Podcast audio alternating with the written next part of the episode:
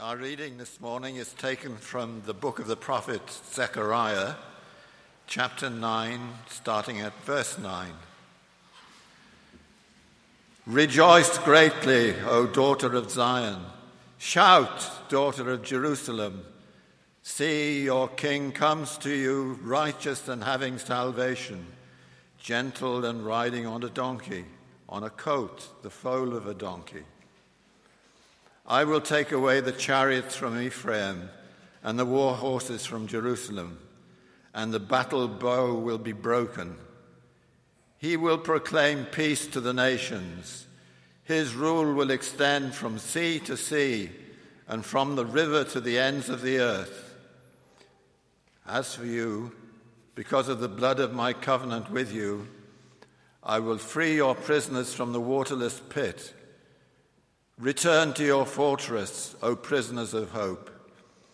Even now I announce that I will restore twice as much to you. I will bend Judah as I bend my bow and fill it with Ephraim.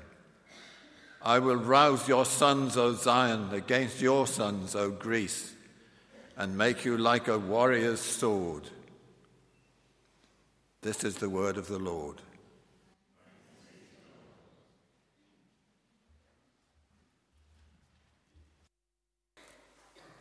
Let's pray.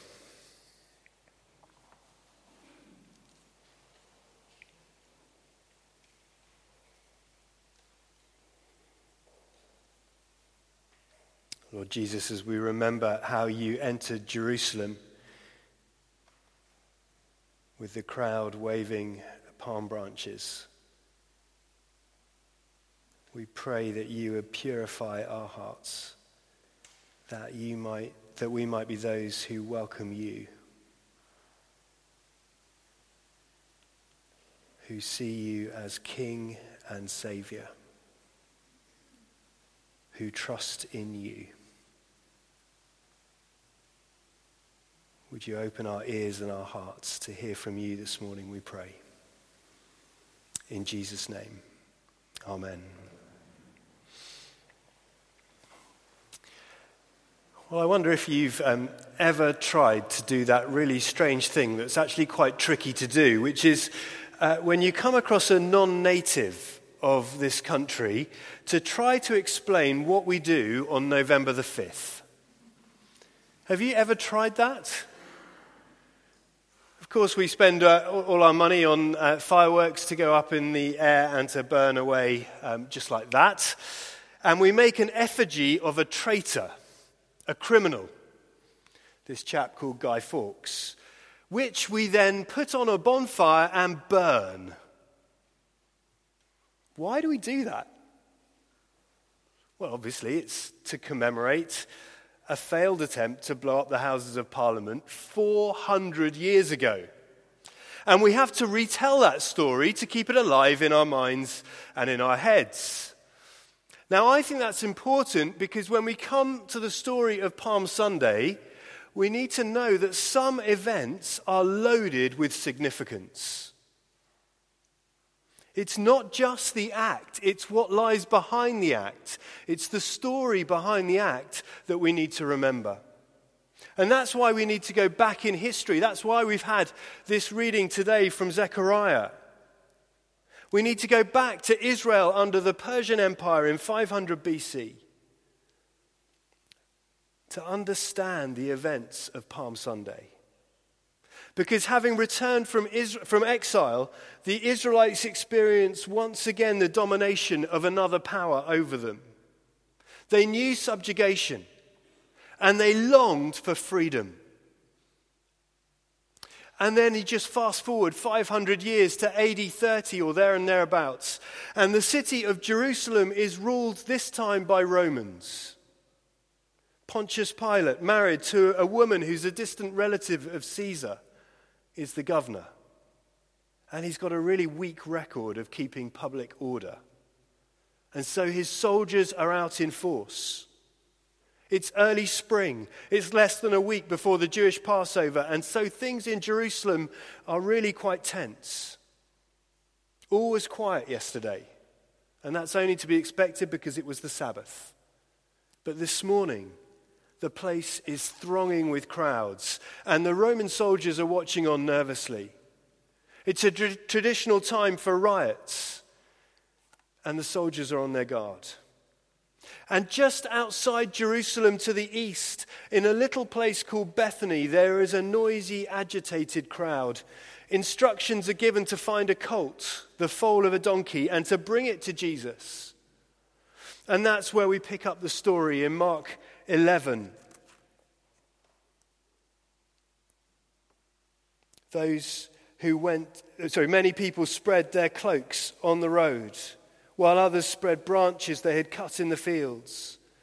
Those who went ahead and those who followed shouted, "Hosanna! Blessed is he who comes in the name of the Lord. Blessed is the coming kingdom of our father David. Hosanna in the highest." Jesus entered Jerusalem and went to the temple. You see, the crowds are shouting Hosanna. Coats are laid on the road. Palm branches are being waved around. That's like a sign of Jewish nationalism, those palm branches. It's like the French tricolor being waved in Nazi-occupied France. Or it's like waving the Palestinian flag in some parts of Israel today. What is Jesus saying in this remarkable story? Well, first of all, I think he's saying, I am the fulfillment, I'm the completion of all that's in the Old Testament. Jesus' story is told within the context of Old Testament scripture and God's promise to Abraham that through him all nations will be blessed. This story is told in the context of Zechariah when God's people returned from exile from Babylon to Jerusalem. And they'd been promised that in 70 years, God's kingdom and his rule would come again. And in Zechariah's time, the 70 years was almost up. So the question for the people in Zechariah's day was this: how will God's purposes be established when there's still chaos all around? How are his purposes going to be established when there is still a foreign power who is dominating? How are his purposes going to be established when there's chaos everywhere? Jesus is the fulfillment of all the hopes and prayers of the people of Israel. He's a fulfillment of the scriptures. And on this occasion, I think he does it in two main ways. Firstly, he proclaimed himself as king. And secondly, he proclaimed himself as rescuer.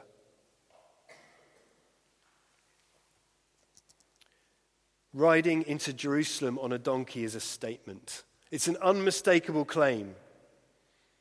As Jesus rode into Jerusalem, he was claiming to be the king of Zechariah 9.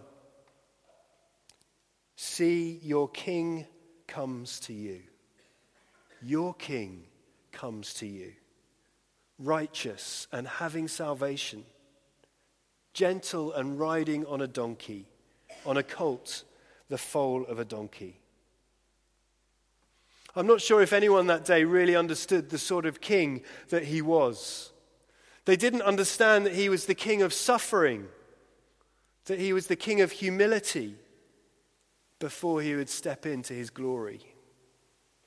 You see, they wanted a liberator, a savior from Roman rule. And they didn't understand that he was a king who would come riding on a donkey. Take a look at that passage in Zechariah to understand the story that is behind the story. The king to come is righteous. He stands up for what is right. He brings victory to the oppressed and the innocent. He's gentle or humble. He's coming not with power, not riding on a war horse or a chariot, but riding on a donkey. The king is riding on a farmyard donkey. This was a great promise to the Israelites in Zechariah's day, and it was being enacted in Jesus. Look beyond the chaos. he's saying.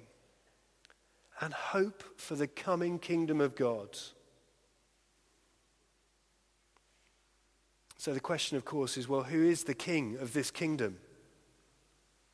If we look down to verse 10 in Zechariah 9, we see he's a king who will proclaim peace to the nations, whose rule will extend from sea to sea, from the river to the ends of the earth. His reign will result in world peace for all the nations. He promises an answer to that universal longing that we all have to see peace reign. So the atrocities of the terrorists, or what we see in Palestine and Israel or Syria or Yemen or elsewhere, that those atrocities, that war, might be overcome. He's a king who brings peace, but not through power, but through sacrifice. Look at verse 11. As for you, because of the blood of my covenant with you, I will free your prisoners.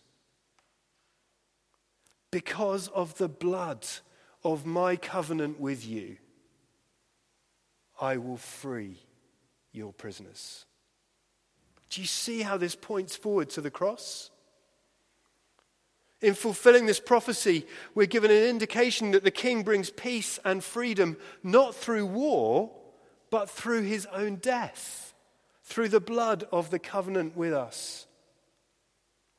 So I wonder what you expect from King Jesus, because the crowd on that day expected a different kind of king.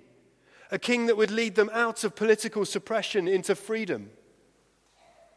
They got a righteous, gentle, humble, suffering servant who claimed to be a king. You can almost imagine them crying out, can't you? What do we want? We want a king. When do we want him? Now. That was the words in the hearts of the people then, and it's the words in our hearts today as well. It's just that if we're honest, we're not sure what we want this king to be. We want a king, perhaps the king of self, or the king of success, or the king of the perfect family, or the king of good health, but not a king who ends up on a wooden gibbet. Many of us want a Jesus who we bring out at Easter or on a Sunday morning, but who we can then put away again at other times in our year or our week. Many of us want a Jesus who will do what we want right here and right now. A Jesus who is king of the church service, but who isn't king over all of our lives. Palm Sunday does not give us that option. It says to his followers, here is the king, the awaited king who will blow apart your expectations of who he is. Righteous, gentle, humble, a suffering servant who died to deal with our sin. A king of the Jews, yes, but a king of all people who proclaims peace to the nations, whose rule will extend to the ends of the earth. He is the king. But do you notice that Zechariah's king comes as righteous and having salvation? That's an interesting term, isn't it? What does that mean? Having salvation. I think it points to Jesus as our rescuer. Because as Jesus enters the politically charged cauldron of Jerusalem, amid all the expectation and hype, amongst a people who are eager for rescue from the military and political rule of the Romans, the crowds shout the words of Psalm 118. Hosanna, they shout. Save, please. It would have been shouted in the desperation of Zechariah's day as much as in Jesus' day. And if we're honest, it's a cry that we shout too, isn't it? Save us, please. There's nothing we can do. Look at the chaos around us. Save us, please. And over time, this shout became a shout of hope. It used to mean save, please, but gradually it came to mean salvation. Salvation has come. Blessed is he who comes in the name of the Lord. So the cry for help is almost answered before it's spoken. If you like, it used to be what you would say when you fell into the river and you couldn't swim. Save, please. But it came to be what you would say when you saw the lifeguard coming to save you. It's the bubbling over of a heart that sees hope and joy and salvation on the way and can't keep it in. So Hosanna means let's hear it for the rescue. It's coming, it's here. Salvation is here. So on this Palm Sunday, as Jesus enters Jerusalem, the crowd are crying to God to break in and to save now that the Messiah has come. What do we want? We want rescue. When do we want it? Now. Salvation is on the way. Just look, the rescue is here. But just as the crowd's expectations of the king were slightly amiss, so were their expectations of a rescuer. Because the rescue was not for freedom from political oppression, but from the pollution of sin. We've seen that it's the blood of the covenant which brings rescue to the prisoners. Blood spilled out. The lamb who was slain. Salvation is on the way. You can see it coming. But it's not quite as we expected it, is it? It's the way of Calvary. What do we want? We want rescue. When do we want it? Now. It's what the crowd shouted, and it's what we shout. But God knew that there was only one way to reconcile himself to us. That the vast river of sin in which we were drowning required a very particular rescuer. God himself, King and Savior, to endure death for us. That we might be forgiven and live as his people under his kingship. You and I would never have written the story like this. But God so loved the world that he wrote it like this. He so loved the world that he gave his only son, that whoever believes in him shall not die, shall not drown, but shall know the rescuer in front of them, shall have eternal life. The theologian Chris Wright expresses it nicely. He said this: if Jesus had allowed himself to be the king the crowds wanted, he would never have been able to have been the savior the crowds needed. So I have to ask, are you allowing Jesus to be the savior you need rather than the king you want? When you join the crowds or the people of Zechariah's day to shout, what do we want? We want rescue. When do we want it? Now. Will you accept the rescue that's been offered and live in the light of that rescue until he returns? Or are you going to fashion your own rescue plan in the shape of a king or a rescuer which is acceptable to you, which comfortably fits your way of life, your worldview, and gives you what you need right now? Zechariah's message is that a future messianic kingdom will only come when God's people are faithful to the covenant. And friends, on this side of the cross, we know a new covenant. And it's the free gift of rescue, of salvation. It's the gift that Jeremiah spoke of when he said, that law will be written on their hearts. I will be their God, and they will be my people. At Palm Sunday, Jesus enacts a claim, which is infused with meaning because of the reaction of the palm branch waving, Hosanna shouting crowd. Jesus doesn't seem to put them right, to correct them.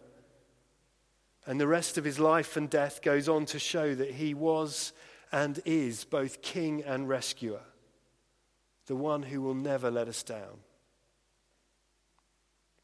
See, Jesus wanted his disciples, and I think he wanted us to understand that we can trust him. I think that's what that bizarre story about all the instructions with the donkeys is about at the start of the Palm Sunday story. Have you ever wondered why that's there? Go and collect the donkey, and if anyone challenges you, say that the master needs it. Why is that detail in the story? Well, the allusions to Zechariah are clear, aren't they, with the donkey? But I think there's more than that. I think Jesus is forever setting out a principle that his word and that he can be trusted. That just as we can see how all that was said in Zechariah and in the Old Testament points to Jesus' first coming, so we can be sure that those prophecies of his second coming will also be fulfilled. He will return to reign as king. He will return to bring peace. He will return to bring the future that Zechariah tells us about a few verses later in verse 16. He says this, "The Lord their God will save them on that day.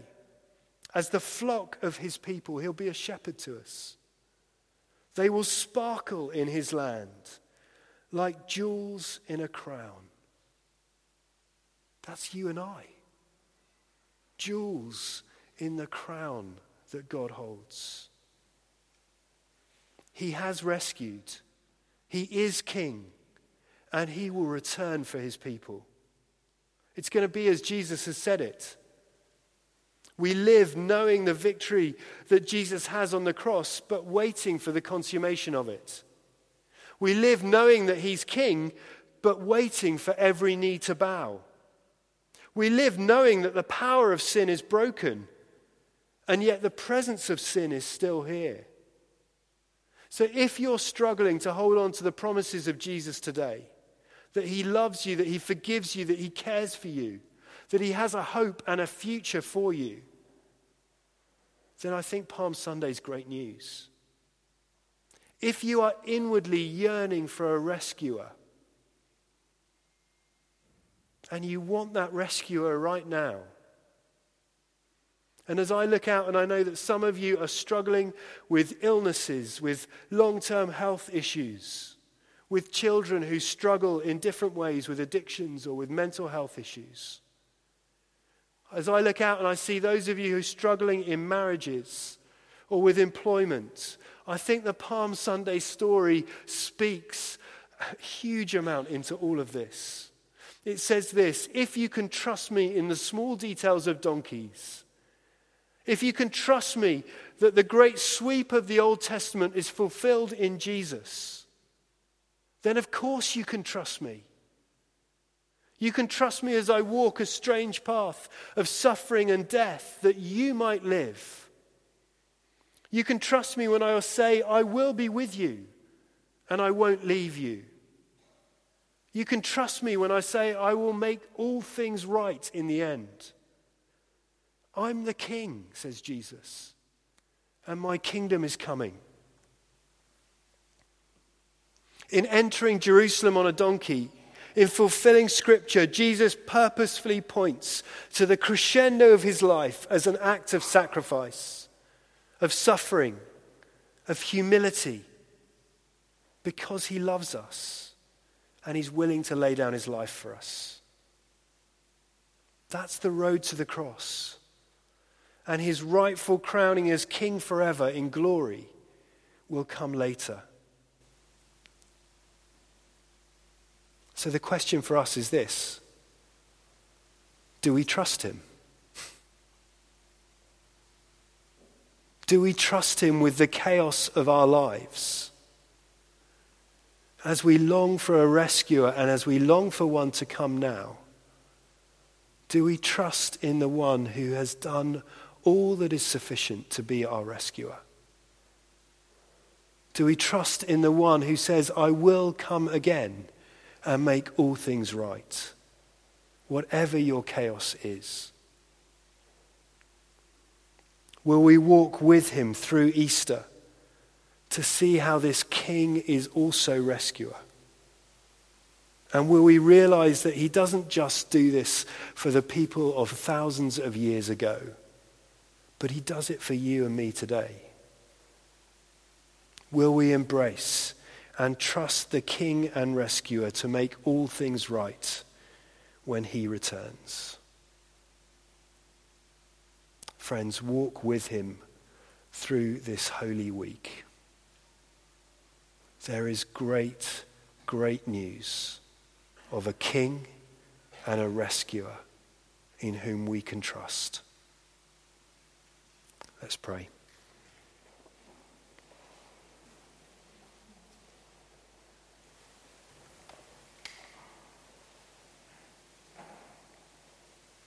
Rejoice greatly.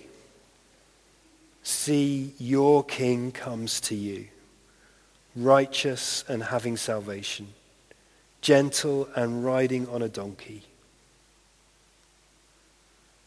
Lord Jesus, we thank you for the fulfillment of Scripture that we see in you. We thank you that you not only rode into Jerusalem on a donkey, but that you gave your life, that a new covenant might be created by your blood. A free gift of rescue, of salvation. And so, Lord Jesus, we pray that we would honor and glorify the King in our lives. And we offer to you our chaos. And we say, Lord Jesus, we will trust in you. You are the King and the rescuer. And you will fulfill your promises. And we pray with certainty, because Jesus died and rose again. He lives and he prays for us. Lord Jesus, we worship you. Amen.